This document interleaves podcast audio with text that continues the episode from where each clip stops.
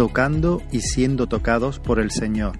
Mensaje de la palabra de Dios por el pastor Abraham Sanz en la Iglesia Evangélica Bautista de Córdoba, España, 14 de noviembre de 2021.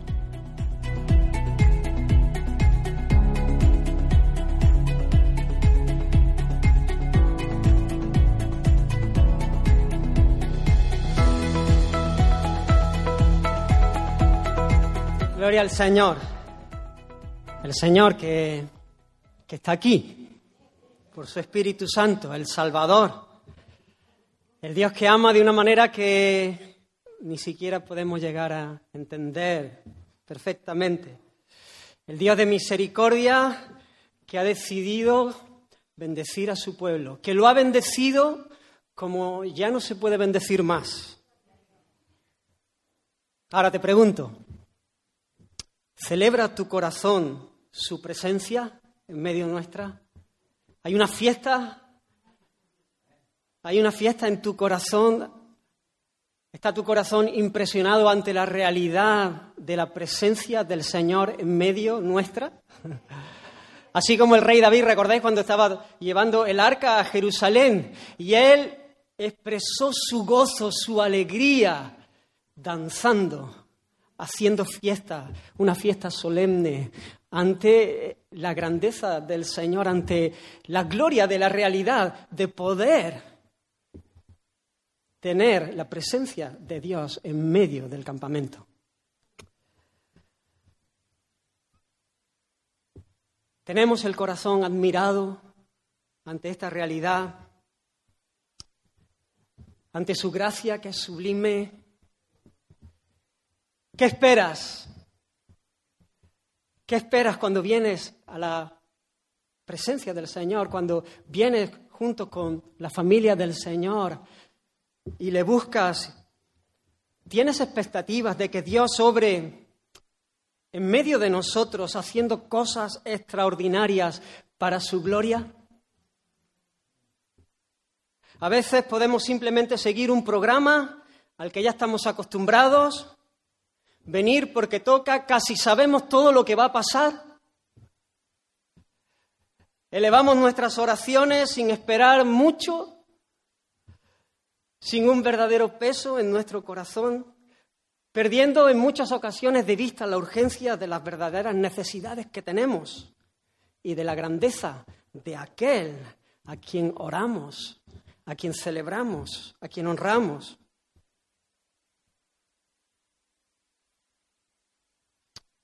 Creo que a veces podemos caer en un conformismo espiritual donde nos sentimos más o menos bien Sabemos que debiéramos cambiar algunas cosas, pero seguimos en el ritmo que llevamos sin hacer muchos cambios.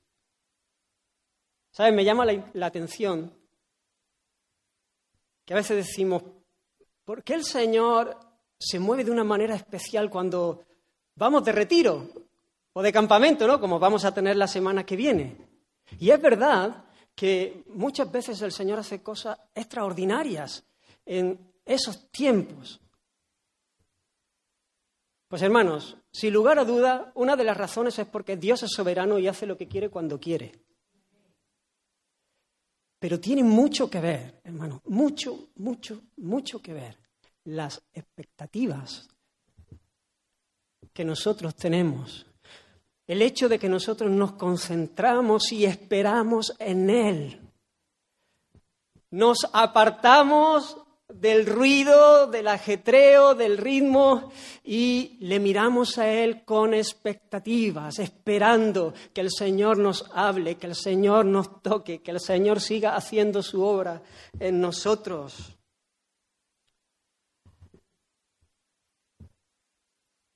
¿Hay expectativas en tu corazón? A veces con nuestras oraciones nos puede pasar como aquellos que oraban para que Pedro fuese liberado de la prisión. ¿Recordáis esa escena? Y resulta que el Señor lo libró milagrosamente. Un ángel le tocó y lo sacó de allí. Y entonces Pedro se dirigió a la casa en la cual estaban haciendo oraciones. Y cuando llegó y tocó a la puerta, salió una muchacha a abrirle Y dice que de, gozo ni siquiera le abrió, se metió para adentro a decirle a todos que Pedro está aquí a, a la puerta, que el Señor ha respondido a nuestras oraciones. Y entonces todos hicieron una fiesta y celebraron el nombre del Señor. Pues no, le dijeron, tú estás loca. ¿Pero qué dices? No puede ser. Será un ángel. Y a veces nosotros podemos estar igual orando, pidiendo al Señor, pero sin mucha expectativa. Oramos por cosas a veces de manera rutinaria porque, porque toca, porque venimos a, la reunión, porque hay cargas, pero, pero sin ese peso en nuestro corazón, esa fe de que el Señor va a obrar su voluntad en medio nuestra, va a hacer cosas extraordinarias, va a hacer milagros. Y hoy quiero compartir de un pasaje muy conocido donde hay dos, personas, dos personajes muy diferentes, pero que también tienen algunas cosas en común. Una situación imposible y una fe sencilla pero potente en Jesús. Y espero que el Señor siga atrayendo nuestros corazones hacia sí mismo y que seamos desafiados a esperar en Él. Porque Él es digno de nuestra confianza, porque Él es el alto y sublime, porque Él es el todopoderoso. Este mensaje estuve compartiéndolo hace como tres semanas, creo, más o menos, en la reunión de oración. Y, tenía un peso en mi corazón para compartirlo con toda la congregación. Pero bueno, pensé quizás va a ser muy repetitivo, quizás, claro, ya hay un buen grupo que lo ha escuchado.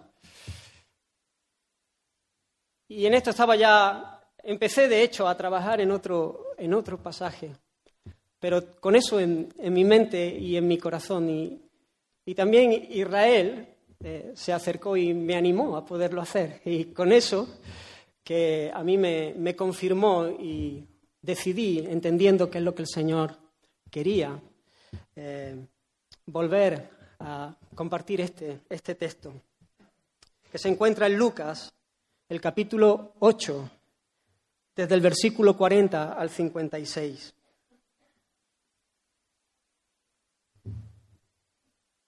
Podemos buscarlo, Lucas capítulo 8, versículos del 40 al 56.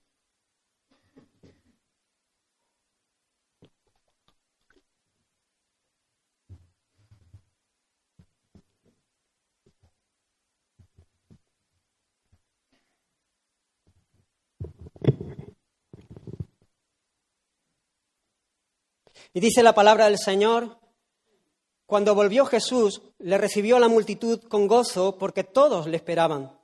Entonces vino un varón llamado Jairo, que era principal de la sinagoga, y postrándose a los pies de Jesús, le rogaba que entrase en su casa, porque tenía una hija única, como de doce años, que se estaba muriendo, y mientras iba, la multitud le oprimía.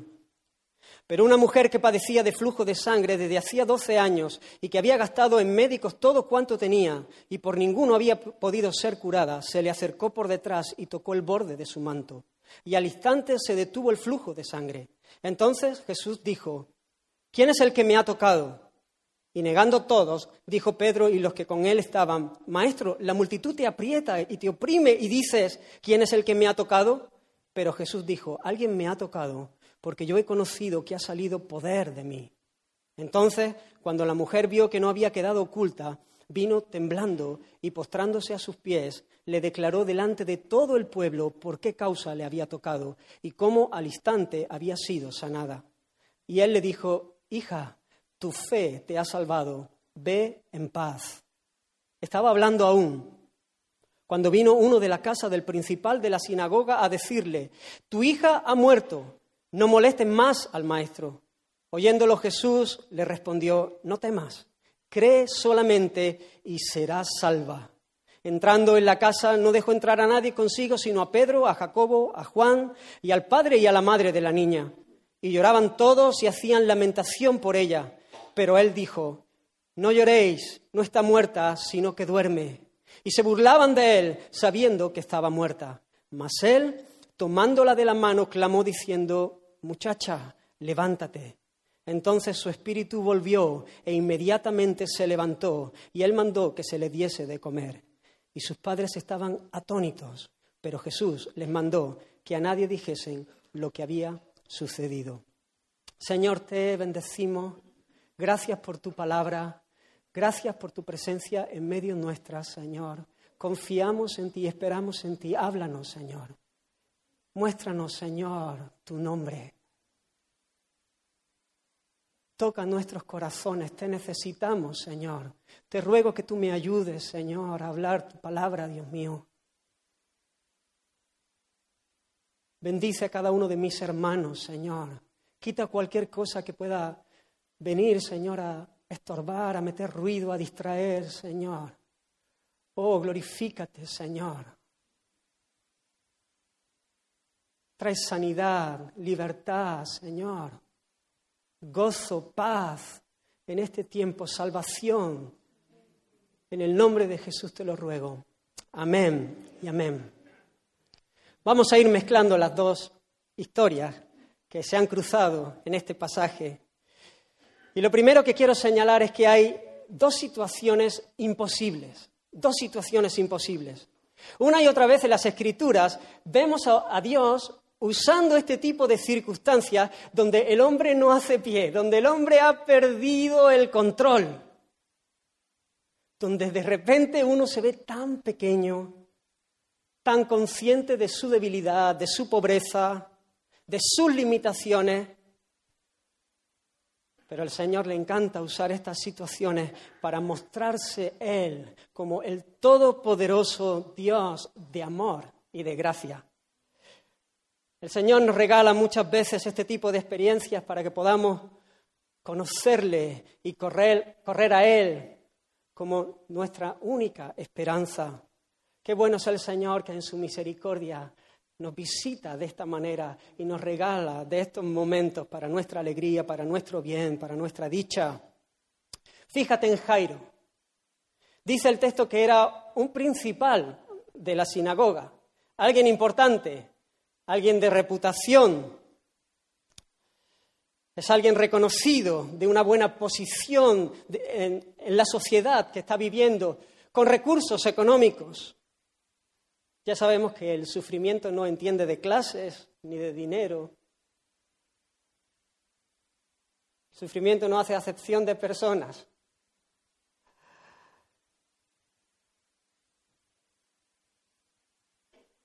Su hija de 12 años, su única hija, tiene una hija y es su única hija, de 12 años, se muere.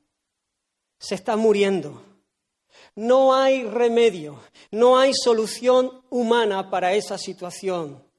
Imaginaos a este hombre, él está roto, él tiene el corazón quebrantado, Él está desesperado, es su niña, es su única, su única, se le va, se le va la vida, se le escapa, la está viendo morirse. Poneros en esa situación. Sé que para los que tienen hijos les va a ser más sencillo, para los que tienen un solo hijo todavía más. Se le va la vida.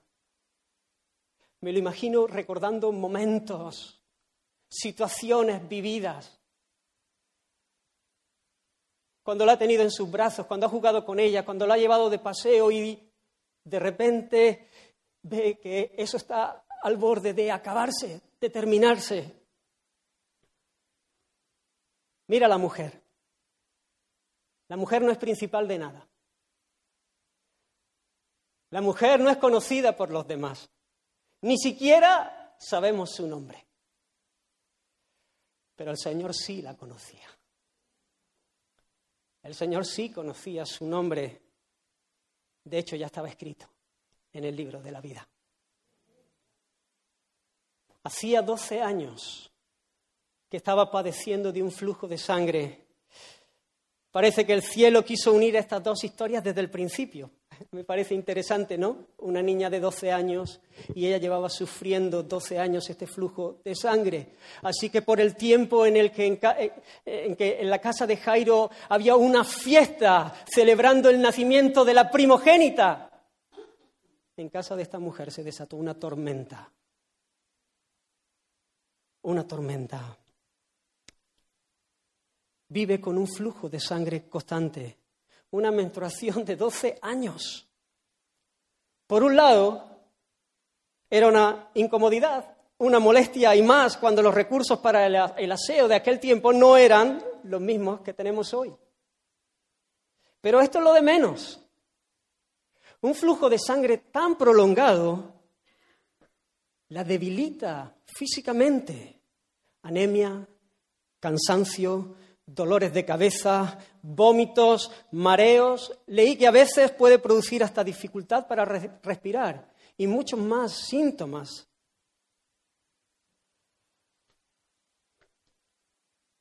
Pero lo que es más doloroso todavía que estas dos cosas era la situación que una mujer judía vivía en ese tiempo, porque durante el tiempo de la menstruación, mientras ella tenía ese flujo de sangre, era alguien ceremonialmente impura y debía ser apartada del pueblo. No podía tener relación con nadie, porque cualquiera que fuese tocada por ella o cualquiera a la que ella tocase quedaba contaminado, quedaba impuro. Esto era lo que decía la ley, Levítico capítulo 15, versículos 19 al 25. Mira, dice la palabra del Señor, cuando la mujer tuviere flujo de sangre y su flujo fuere en su cuerpo, siete días será apartada. Y cualquiera que la tocare será inmundo hasta la noche. Todo aquello sobre que ella se acostare mientras estuviere separada será inmundo hasta la noche. También cualquiera que tocare cualquier mueble sobre que ella se hubiere sentado lavará sus vestidos, se lavará luego a sí mismo con agua y será inmundo hasta la noche. Y lo que estuviere sobre su cama o sobre la silla en que ella se hubiere sentado, el que lo tocare será inmundo hasta la noche. Si alguno durmiere con ella y su maestro fuere sobre él, será inmundo por siete días, y toda cama sobre que durmiere será inmunda. Fíjate el versículo 25 lo que dice. Y la mujer, cuando siguiere el flujo de su sangre por muchos días, fuera del tiempo de su costumbre, o cuando tuviere flujo de sangre más de su costumbre, todo el tiempo de su flujo será inmunda, como en los días de su costumbre. Terrible panorama. La soledad que tuvo que sufrir. El rechazo. Y no solamente de las personas, sino que para ella no existía la vida religiosa, ella no podía tener ningún contacto con nada que tuviera que ver con el culto al Señor. El cielo estaba cerrado para ella. No había salvación para ella. Lo inmundo no podía juntarse con lo sagrado. ¿Cuántas heridas en el alma? ¿Cuánta desesperanza? Además, nos dice el texto que esta mujer lo ha gastado todo lo ha gastado todo. Todos sus recursos, que no sé si eran muchos o eran pocos, los ha gastado en médicos. Se ve que ha gastado mucho porque dice que ha ido a muchos médicos. Muchos médicos. Médicos que no pudieron solucionar su problema. Solo cobraron el salario. El relato de, este mismo relato en el Evangelio de Marcos dice que había sufrido mucho, había sufrido mucho de muchos médicos y gastado todo lo que tenía y nada había aprovechado. Antes le iba peor. Imaginaos la frustración. Un médico, otro médico, una nueva terapia, una nueva medicina, otro que me entero ahora con otro método diferente. De repente ese vaivén de emociones, de repente se ilusiona porque ha oído hablar de un médico que está sanando esta enfermedad y allí corre, llena de ilusión, llena de esperanza, pero nada. Otro golpe, otro golpe, menos dinero, menos recursos, pero la situación no cambia. Un médico, otro médico, otro médico, otro médico. Ha tocado a todas las puertas que ha podido, que conoce. Ha invertido todos sus recursos. No ha podido hacer absolutamente nada para cambiar su situación. Cuando uno se ilusiona y recibe un golpe y se vuelve a ilusionar y recibe un golpe, al final termina mucho peor que estaba cada golpe que recibe. Así que es una mujer que, no solamente tiene una enfermedad en su cuerpo, sino que tiene el alma hecha añicos por todo lo que representa esa enfermedad. Así que tenemos dos situaciones imposibles. Pero tenemos a dos personas que han puesto su fe en Jesús, que ha cruzado el mar de Galilea y ha entrado en su ciudad. Una fe sencilla en un Dios grande para un problema que para, ellas es, para ellos es imposible de resolver, pero que para Dios es pequeño. Porque para Dios no hay nada que sea ni siquiera difícil. Así que dice la escritura que Jairo se acercó en medio de la multitud y se postró. Jesús pasa, un montón de gente está gozosa porque están esperando al Señor. Allí está el Señor en medio de esa gran multitud posiblemente enseñando, cuando Jairo se abre paso y se pone delante de él y se postra delante de él y comienza a rogarle mucho, dice el Evangelio de Marcos, mucho le rogaba, no se lo dijo una vez, comenzó en su desesperación a rogarle mucho. ¿Y sabes lo que le decía Jairo? Ven, pon las manos sobre ella para que seas salva y vivirá. Había fe. Había fe en Jairo. Jairo creyó que si Jesús accedía a su petición y iba a su casa y ponía sus manos sobre su hija, ella sanaría. No lo dice el Evangelio de Lucas, pero sí lo dice el Evangelio de Marcos. Que ella sería salva y viviría. La mujer, sin embargo, lo hizo de otra manera. Ella no se acercó delante de todo, se acercó por detrás y tocó el borde de su manto. Y también el Evangelio de Marcos nos, nos, da un detalle importante porque dice que cuando ella oyó hablar de Jesús, cuando ella oyó hablar de Jesús, vino por detrás entre la multitud y tocó su manto porque ella decía, si tocare tan solamente su manto. Cuando yo escuché hablar de Jesús, si Jesús es este del que yo he escuchado, si yo toco nada más el, borde de su manto, seré salva. Ambos se aferraron a Jesús como su única esperanza. Creyeron que Él era el único que podía salvarles de una situación tan difícil. De manera que no les importó arriesgarse es muy obvio que ellos creyeron que Jesús era poderoso para, para resolver su situación, porque a ellos no les importó arriesgarse. Jairo puso en juego su buen nombre. Él puso en juego su reputación y posiblemente hasta su función como principal en la sinagoga. Jesús tenía en los religiosos a sus mayores enemigos. De hecho, posiblemente en la sinagoga en la cual él era principal, en Capernaum, ya Jesús hizo un milagro sanando a alguien que tenía una mano seca y dice que los fariseos tomaron consejo con los herodianos para destruirle. Él era el principal allí, así que él sabía que la gente que le rodeaba estaba en contra de Jesús, pero a él no le importó porque tenía el corazón con un peso porque su hija de 12 años se moría. Y él había visto el poder de Dios por medio de Jesús en aquel milagro. Y él creyó que si Jesús entraba en su casa y ponía su mano sobre su hija, su hija sanaría. Así que allí lo tienes delante de toda la multitud, postrado, rogando, rogando, rogando con expectativas, con fe.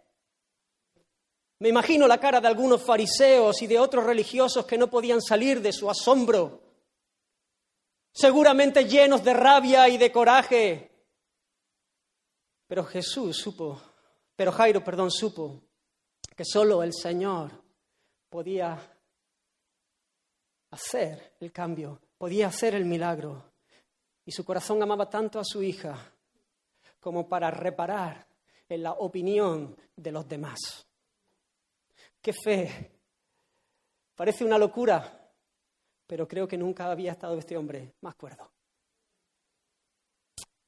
La mujer no solamente era mujer, lo cual en aquel tiempo ya era un hándicap a la hora de tomar iniciativas de este tipo y acercarse a un rabí ahí en medio de la multitud. Esto no lo podía hacer una mujer, sino que además era alguien ceremonialmente impura, como hemos dicho, y por lo tanto no podía estar allí mucho menos tocar a alguien.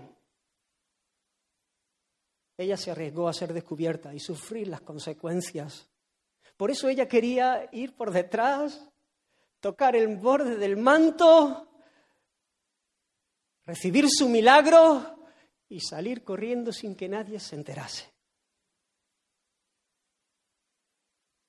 Pero ella estaba convencida de que si lo tocaba, que si era capaz de abrirse paso entre esa multitud y llegaba hasta Jesús y tocaba el borde de su manto, sería sana.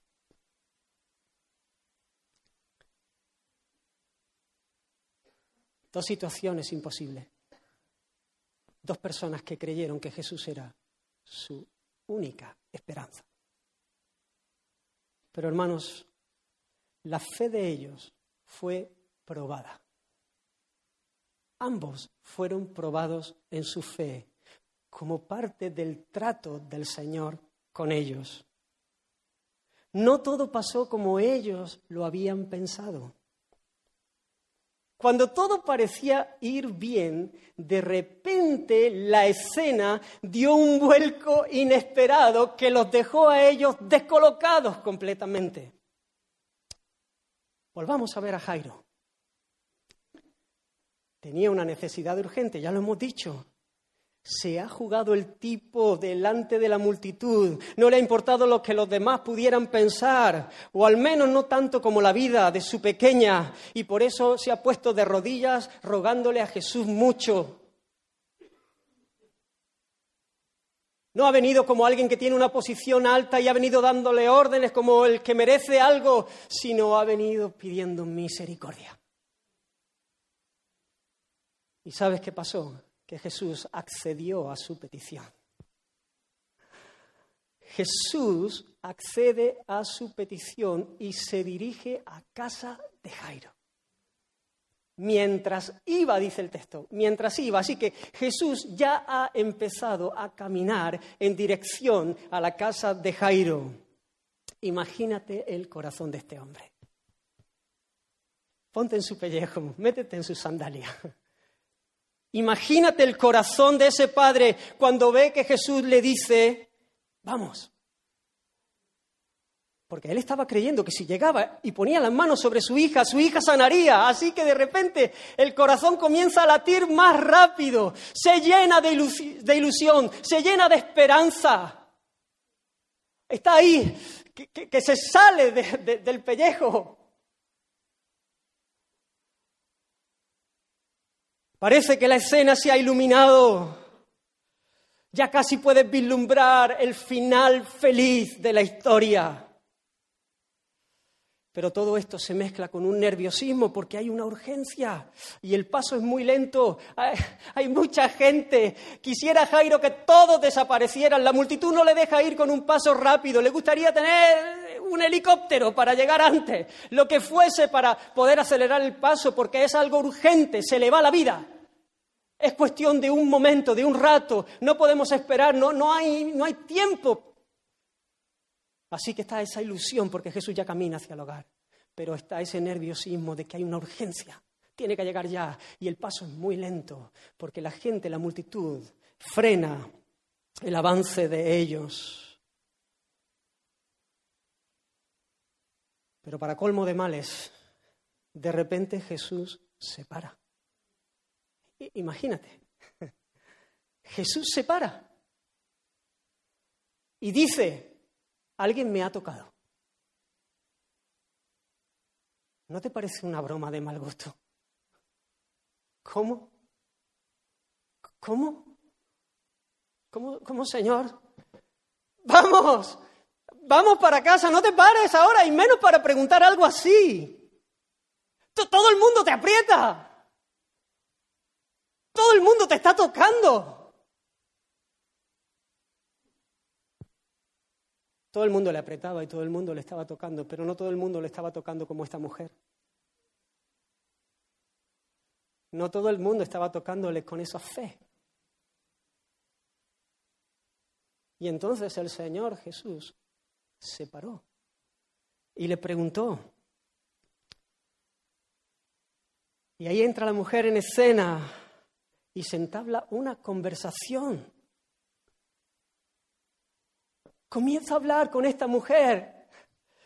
Y Jairo está, estará diciendo, no puede ser verdad. Señor, por favor, corta, corta, corta rápido. Esto roza la injusticia. Esta mujer solo tiene un flujo de sangre y lleva ya 12 años, no pasa nada si espera un día más.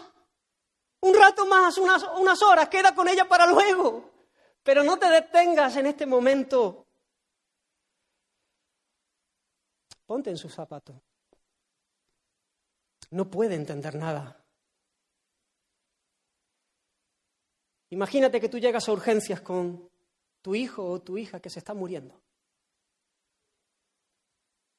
Y en ese momento, cuando los médicos se disponen a atenderla y comienzan ya a prepararlo todo, de repente entra otra persona con una enfermedad de gravedad menor, mucho menos grave. ¿Qué se te pasaría por la cabeza si el médico dejase a tu hija y se fuese a atender al otro paciente? Sé que el ejemplo no es el mejor,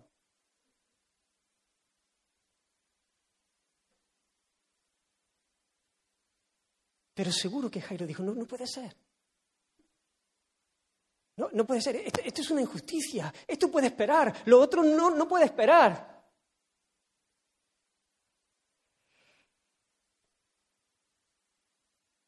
Para poner la escena todavía más difícil, dice que aún estaba hablando Jesús con la mujer cuando llegaron de casa de Jairo para darle la noticia de que su hija había muerto. Jairo, Déjalo ya. Déjalo ya, Jairo. Deja al maestro ya. No le acoses más. No le molestes más. Déjalo. Estoy convencido que se desató una tormenta en su alma. Este, este no era el final que él esperaba por el cual había rogado a Jesús. ¿Cómo es posible, diría él, que nos hayamos quedado a punto de llegar? ¿Cómo es posible que nos hayamos quedado tan cerca? ¿Por qué se habrá parado? Me imagino al infierno susurrando a su oído toda clase de mentiras en cuanto a Jesús. Pues no te amará tanto, pues no será tan poderoso. Mira, otro te ha quitado el premio y se ha llevado la bendición. Vete y deja al maestro, pero déjale para siempre. Tienes razones para estar enfadado. Tienes razones para estar enfadado con Dios, con Él, porque no te ha tratado con justicia. Después de que te has postrado delante de Él, después que no has tenido en cuenta las consecuencias que podían venir por postrarte, por rogarle ahí delante de toda la multitud. Y fíjate, te ha defraudado. Bueno, realmente no sé qué cosas pasaron por la cabeza, pero ya conocemos las maquinaciones del enemigo y muchas de estas preguntas y muchas de, estas, de estos dardos de fuego el diablo lanza para hacernos tropezar, para hacernos caer, para apagar nuestra fe.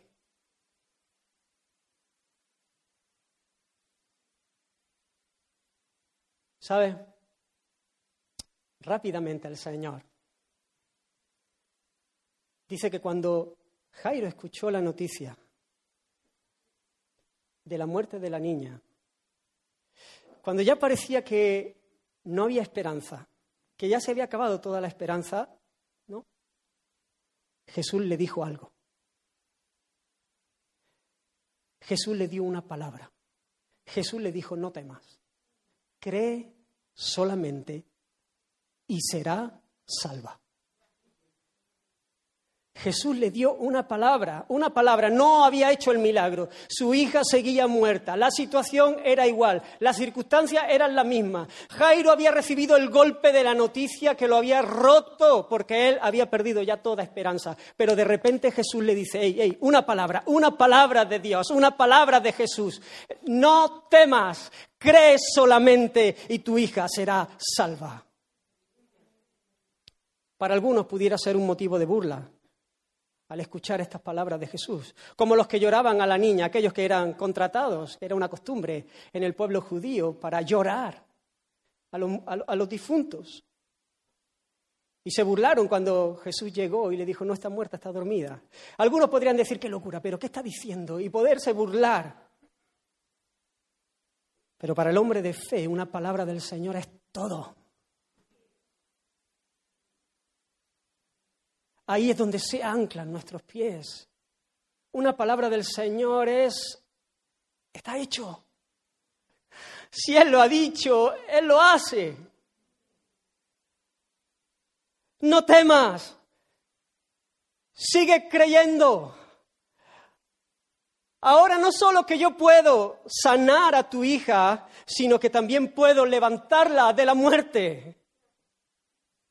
¿Sabe? El hecho es que siguieron camino a la casa de Jairo. Jairo no se volvió y le dijo, ah, vete ya por ahí. Has atendido un caso que no tenía tanta gravedad y tanta urgencia y, y mira, no, no, sino que él siguió creyendo, porque siguió el camino a la casa con Jesús. Y obedeció a todas las instrucciones que Jesús le dio cuando llegaron allí, esperando en que el Señor obrase. Mira a la mujer. La mujer, a diferencia de Jairo, no fue probada antes de recibir el milagro, sino que fue probada después. Interesante. ¿Quién me ha tocado? ¿Quién me ha tocado? El Señor pregunta, ¿quién me ha tocado? Ella podría haber salido corriendo, haberse escabullido ahí entre la multitud y haber salido sin decir ni mu con su milagro. Porque dice el texto que ella supo desde el momento que tocó el manto que había recibido su, milagro, que ese flujo de sangre que llevaba por 12 años sufriendo se había cortado y ella lo sabía, sabía que estaba sana, pero de repente ella escuchó la voz de Jesús que le decía, ¿quién me ha tocado? Me imagino un golpe en el pecho. ¿Cómo? Eso no se lo esperaba, eso no estaba en sus planes, todo estaba bien porque ya había recibido su milagro, está a punto de escaparse de la escena con todo lo que ella quería. Pero de repente el Jesús la detiene, la llama. El Señor la ha descubierto y la está llamando. Los demás no se han dado cuenta de nada. De hecho, consideran que la pregunta de Jesús no tiene ni sentido siquiera. ¿No? Allí se lo están diciendo, Señor. Bueno, allí todos dicen, no, no, y, después dijeron, Señor, todos se están tocando, todos te están apretando.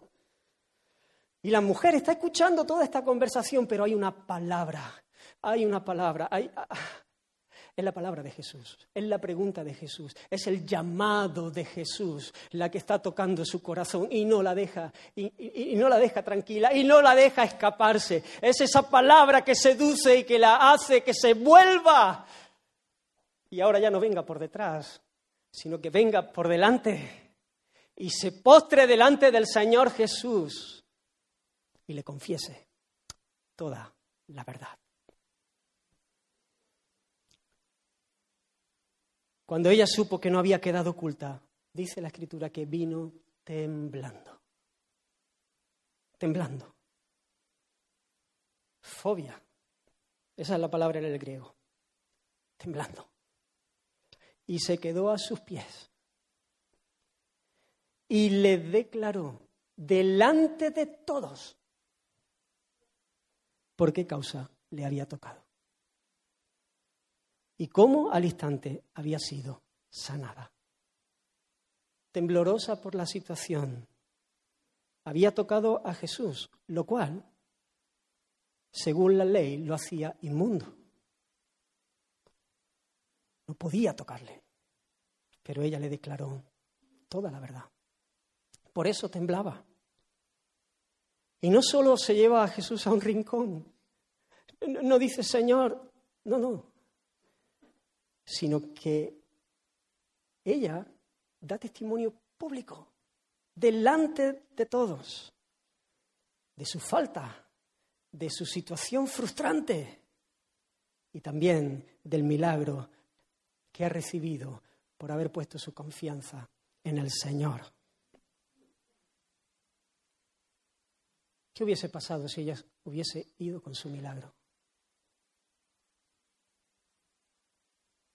Esta fe fue probada y ella respondió. Dos situaciones imposibles, dos personas que creyeron al Señor, dos personas que fueron probados en su fe. Y por último, quiero que miremos al objeto de la fe que es quien hace la diferencia. Que miremos a Jesús, el Salvador del mundo. Que miremos al Señor. Miremos al Señor porque esta es la única manera de tener fe. Esa fe que se abre paso, esa fe que toca el corazón del Señor para que Él nos toque a nosotros. Hermanos, el Dios de amor que no es ajeno a nuestra necesidad, de hecho, Él la conoce mucho mejor que nosotros. Y por eso nos da lo que necesitamos, que muchas veces no tiene nada que ver con lo que nosotros queremos y con lo que nosotros pedimos. Él es el misericordioso, Él es el cercano. Si nosotros vamos a Él, como hicieron Jairo y esta mujer, es porque Él nos ha salido al encuentro. ¿O no es esa la escena? Aquel hombre que está allí, que acaba de bajarse de la barca y entrar en Capernaum, es el eterno. Es el eterno. Es el Hijo de Dios, el eterno, el otro, el único el alto y sublime. Él es Dios. Que vino a ser como uno de nosotros y se encarnó para venir a nuestro mundo, a su mundo, en el cual vivimos nosotros, para salvarnos. Ellos están corriendo a Jesús, pero Jesús está allí porque Él es el que ha corrido el camino, el que lo hace posible. Cuando nosotros le buscamos a Él es porque Él nos ha buscado a nosotros primero. Él es el verbo que se hizo carne y habitó entre nosotros y vimos su gloria. Él conoce, hermano, nuestras necesidades. Él conoce tus necesidades cada cosa por la que estás pasando, tengas un nombre muy conocido, seas popular, tengas una buena reputación o seas alguien desconocido que parece que vive en un rincón.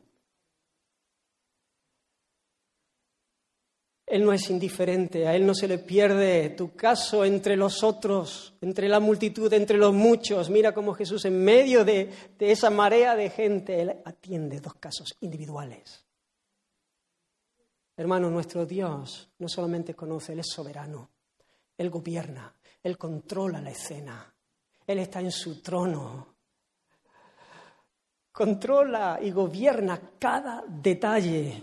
Y hermanos, Esto tiene que llenar tu corazón de esperanza, de gozo, de alegría, te tiene que hacer saltar, si no físicamente, por lo menos el alma. Él gobierna para el bien de los suyos,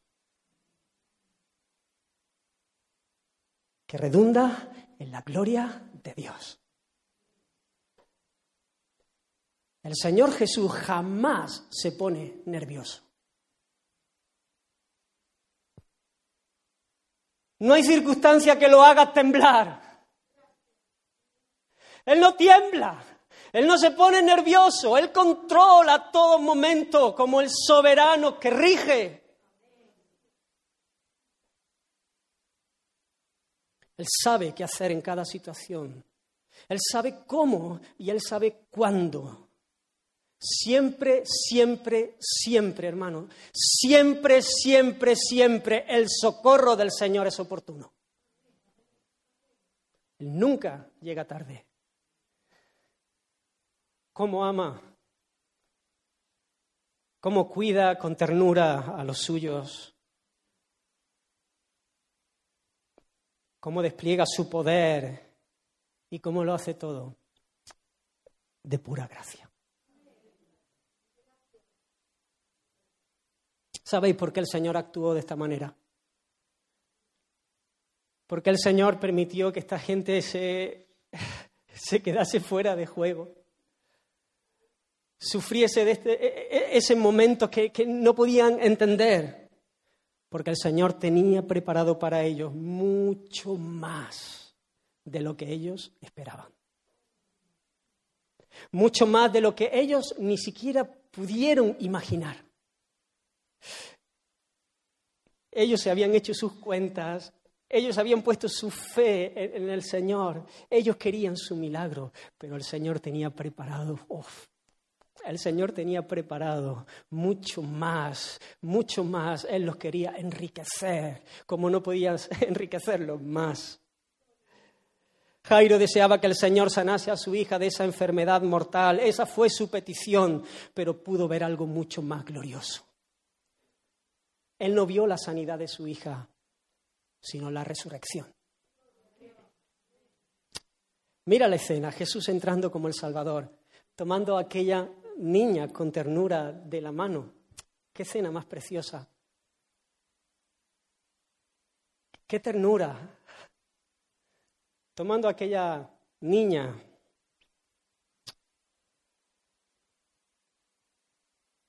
y diciéndole, de manera dulce, Talita Kumi. Niña, cariño, e-, es una expresión tierna. Cariño, levántate. Y cuando el Señor Jesús habla, las cosas son. Y dice que el espíritu volvió al cuerpo y la niña se levantó. Ese es nuestro Señor. Ese es nuestro Señor.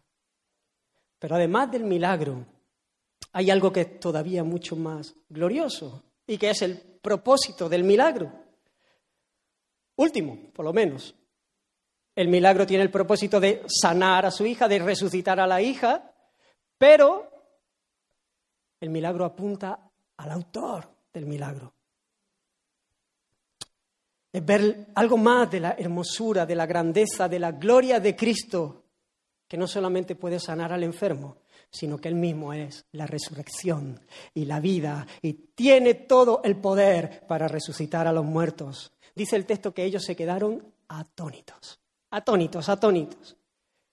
La palabra en el griego es esistemi y significa estar fuera de la propia mente, literalmente maravillados, asombrados, atónitos, fuera de sí, descolocados, de repente ante ese espectáculo, ante ese despliegue de la gloria de Jesús, en la resurrección de esa niña, ellos se quedaron fuera de sí.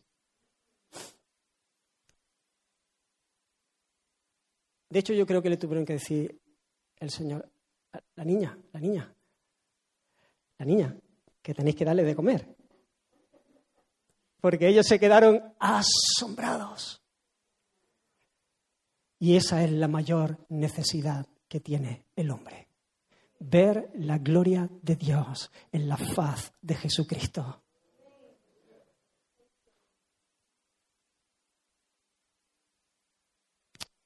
Para contemplar esta gloria era necesario ese tiempo de prueba.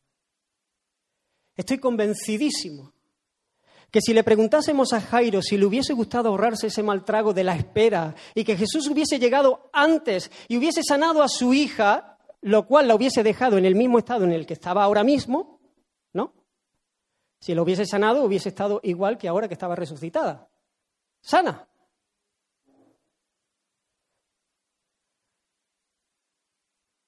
Estoy convencido que lo hubiese dicho con una emoción profunda, con una admiración profunda y con una gratitud enorme, hubiese dicho, ni loco, ni loco, ni loco yo hubiese cambiado esto por haberme ahorrado ese momento de prueba de la fe. Yo quiero las cosas como Dios las hace como Dios las ha establecido, porque Él sabe mejor que yo, infinitamente mejor que yo, lo que me conviene, lo que necesito en cualquier momento. Y yo he hecho mi fe, mi confianza en Él. Su voluntad es lo mejor. Los planes del Señor son mucho mejores que los nuestros. Él sabe cómo tratar a los suyos. Mira a la mujer.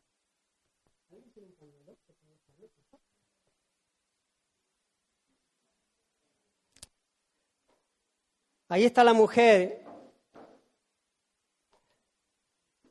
Perdonad.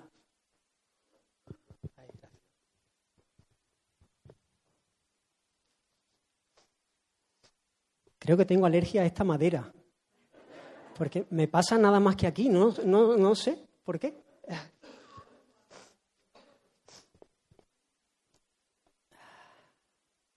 Mira la mujer.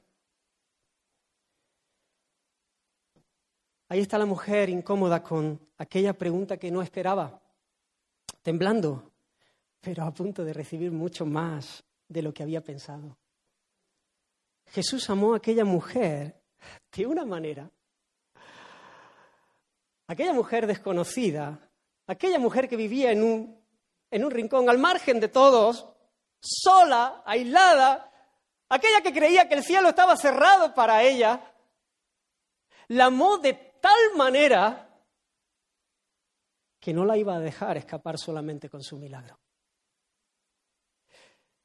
Ella le dijo toda la verdad delante de todo el pueblo, postrada ante sus pies, y Jesús le dijo, hija, tu fe, tu fe en mí, no fue el toque del manto. A lo mejor ella no tenía una buena teología, pero tenía una fe sencilla una fe que se abre camino, una fe que toca el corazón del Señor. A veces pudiéramos tener una teología muy correcta y estar carentes de lo otro.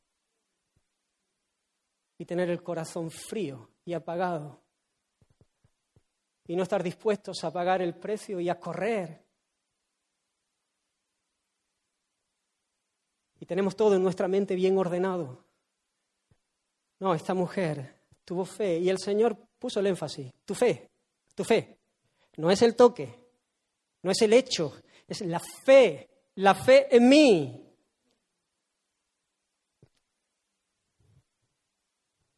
Te ha salvado. Y fíjate ahora, qué palabras. Ve en paz. Oh. Paz, paz para con Dios había sido reconocida pura delante de todos. Salvación completa, restauración. Ya podía tener comunión con el pueblo y el cielo estaba abierto de par en par para ella, para que ella pudiese venir y tener relación con Dios. Ella podía decir ahora, Padre nuestro que estás en los cielos.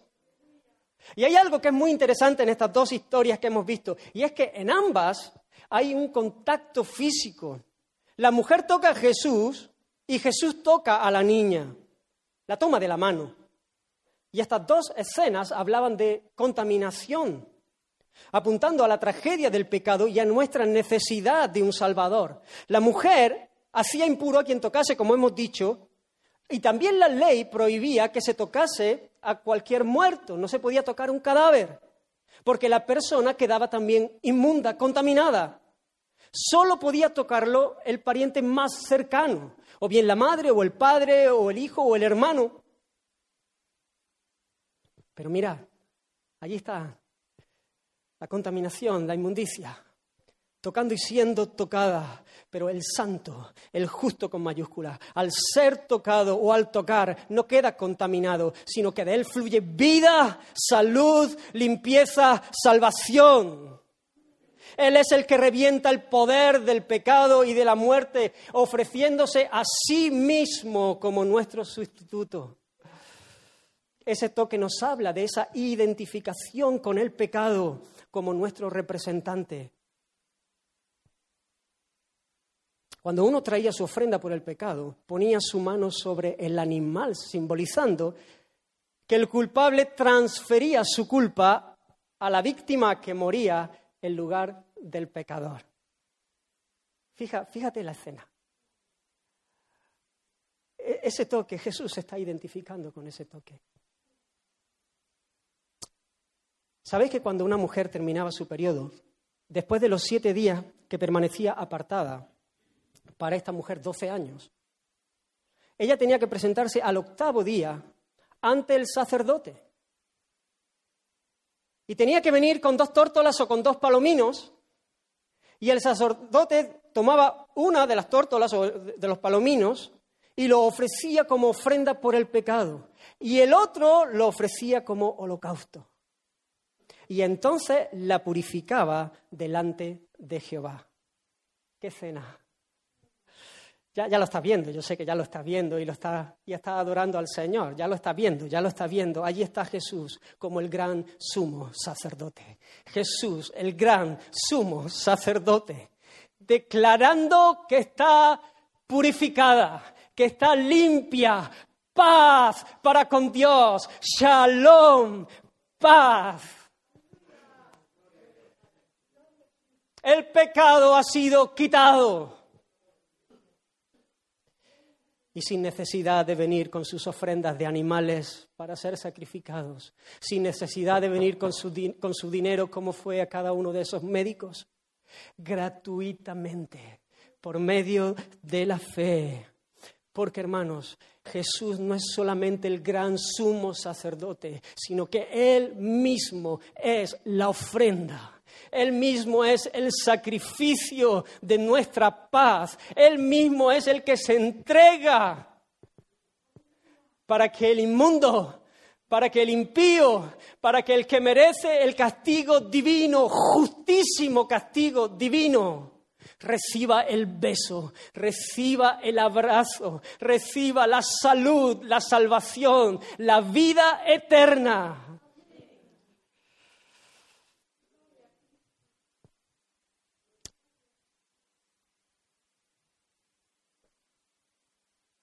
El Cordero de Dios que quita el pecado del mundo.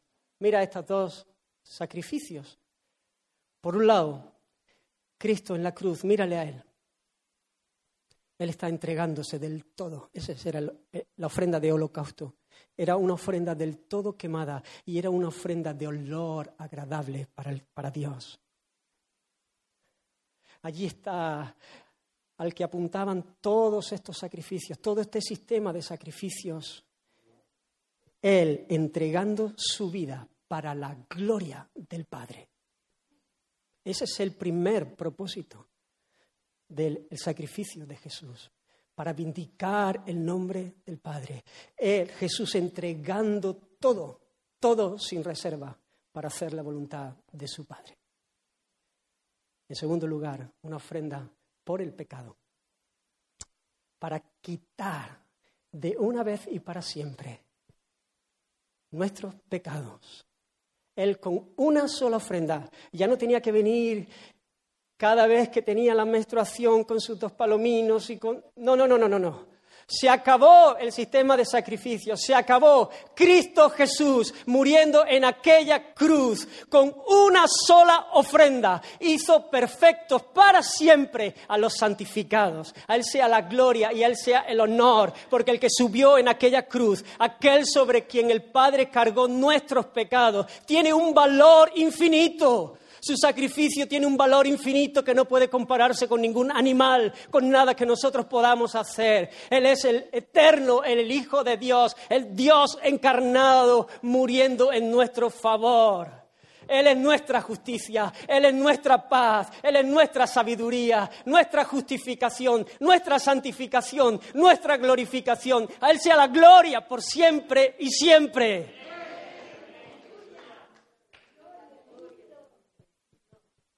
Ese es nuestro Dios.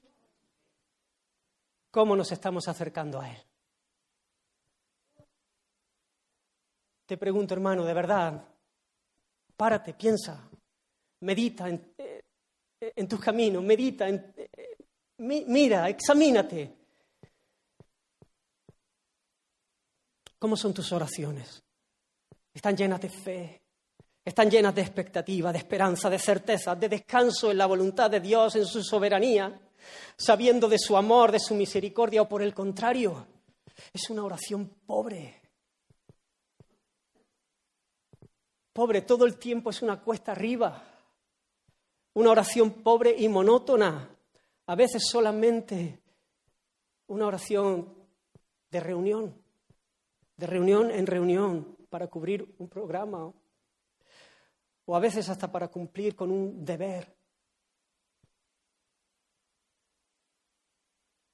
Hermanos, muchas veces perdemos de vista la realidad de las cosas, nuestras verdaderas necesidades y su nombre, su majestad, quién es Él. No siempre el Señor va a hacer un milagro que afecte a lo temporal, como la resurrección de esta niña o la sanidad de esta mujer, porque ambos murieron después. Aunque creo de verdad que muchas veces no vemos más milagros por nuestra falta de fe.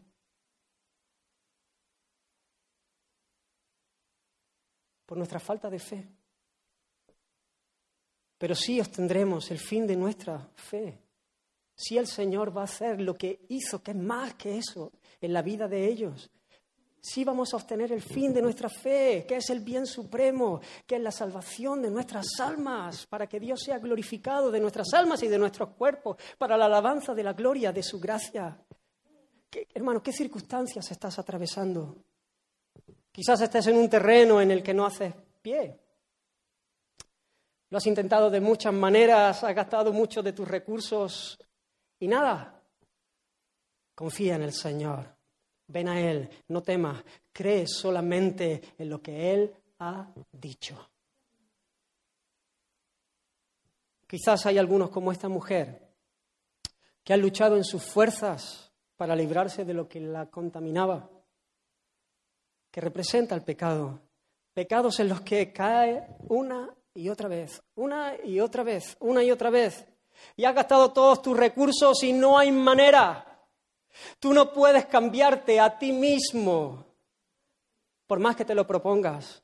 Por más que después de escuchar el mensaje diga, a partir de mañana voy a hacer, voy a hacer esto y voy a proponer que no puedes. La religión, la religiosidad es, una loza, es un peso. Siempre está queriendo cambiar al hombre de fuera hacia adentro. Eso es imposible. El Evangelio es al revés. Cambia al hombre de dentro hacia afuera. Te cambia el corazón y entonces eso da fruto. Se manifiesta en una vida totalmente diferente.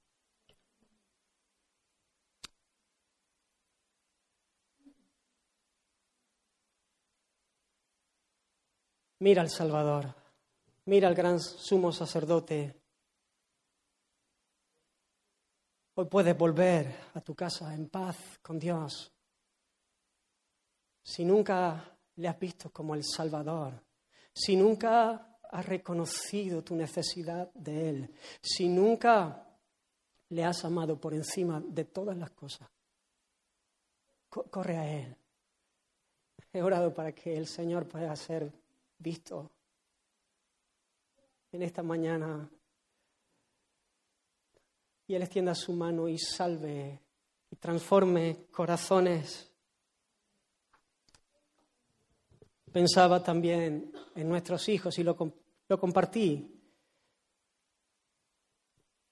El viernes de oración, muchos todavía no conocen al Señor, no han rendido su vida a Él, saben de Él, lo conocen de oídas, pero no le aman como su mayor tesoro. Que podamos clamar con urgencia y confianza para que nuestro Dios tenga misericordia de ellos y los salve. Hermanos, sabemos que la salvación es del Señor. Pero precisamente por eso, precisamente por eso, venimos a Él con una expectativa grande de salvación, porque Él es el Salvador amante que se deleita en misericordia. Sin lugar a dudas hay una influencia en el mundo que los atrae hacia el mal, el príncipe de este mundo que ciega el entendimiento, pero nuestro Dios es mucho más poderoso. Yo no me voy a conformar a decir, bueno, no, sí, es que todos tienen que pasar por ahí. Hasta que no llegan a cierta edad, no, no, hermano, no. El Señor es poderoso para salvar a los jóvenes, a los niños. Él es poderoso para transformar, para atraerles, para cambiarles el corazón. Pero padres, madres, estamos clamando con fe, estamos haciendo la oración de Jairo porque hay una necesidad, estamos viendo la necesidad, la urgencia. O estamos orando por la carrera y por otras cosas de menor importancia y porque estén bien cuidaditos en otras cosas.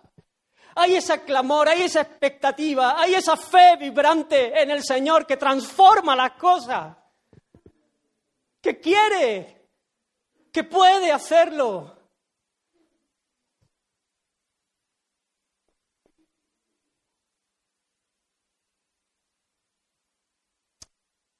Y hermanos, y mientras, mientras clamo, descanso, descanso, descanso en su voluntad.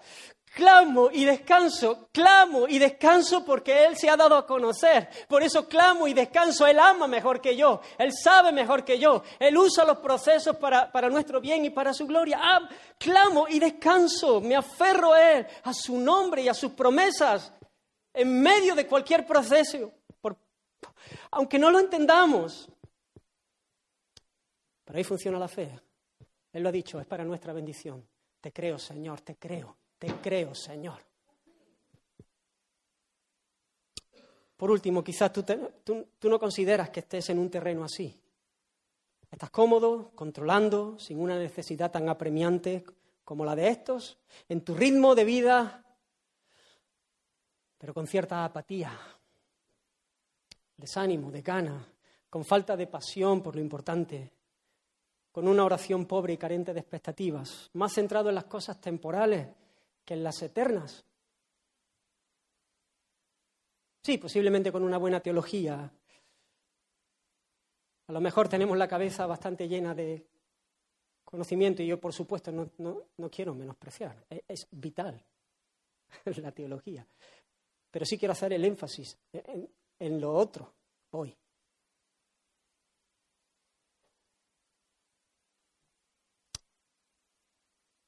Muy buena teología, pero poca fe.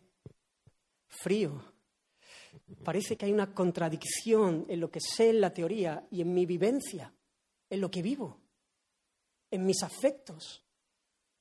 Dios quiere que levantes tu mirada hoy.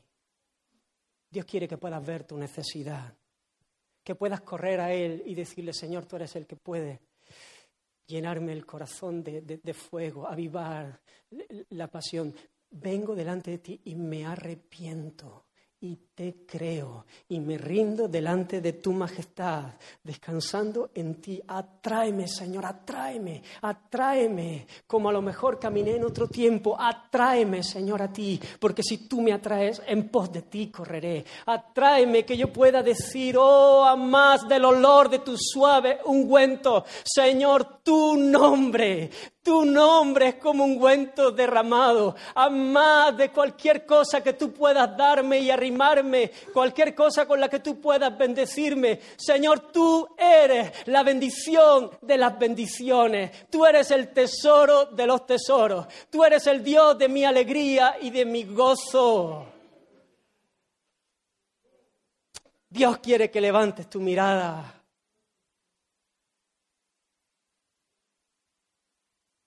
Que el Señor pueda llenarnos de su celo, celo por su nombre. Y que nos levantemos en fe para vivir de acuerdo a nuestro llamado, a nuestra vocación, en el poder del Espíritu Santo, porque no hay otra manera de vivir.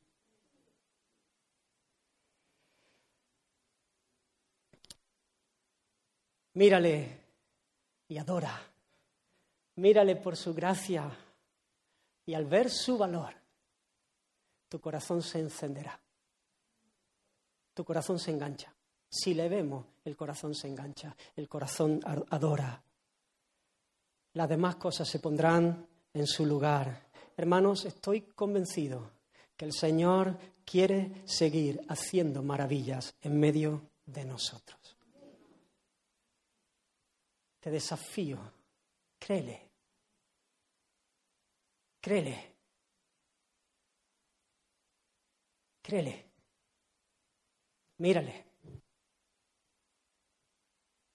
Ten expectativas y aprecia que Él es el tesoro de los tesoros. Descansemos en Él. Que al Señor sea la gloria por siempre. Me gustaría,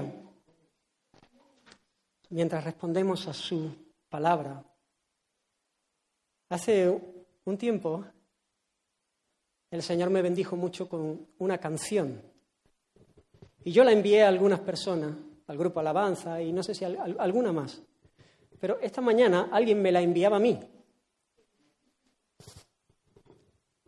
Y, pensé que sería bueno poderla compartir eh, en este momento. Así que la vamos a poner en la pantalla. Es una, yo sé que esto no es algo que solamos hacer con, con mucha frecuencia. Es en inglés, ¿vale? Los que sabéis inglés, pues podéis cerrar vuestros ojos y pensar en la letra y responder a la palabra del Señor. Los que no sabéis inglés, necesitáis tener los ojos abiertos. Todo lo demás exactamente igual. ¿Vale? Porque abajo irán los subtítulos. Bueno, no quiero que nos. Quiero que podamos mirar, mirar la letra y responder al Señor y decirle, Señor, yo quiero que ese, ese canto, eso, sea así en mi vida. Yo quiero, yo quiero que tú te glorifiques en esta, en esta hora en mí. Créelo, que el Señor os bendiga.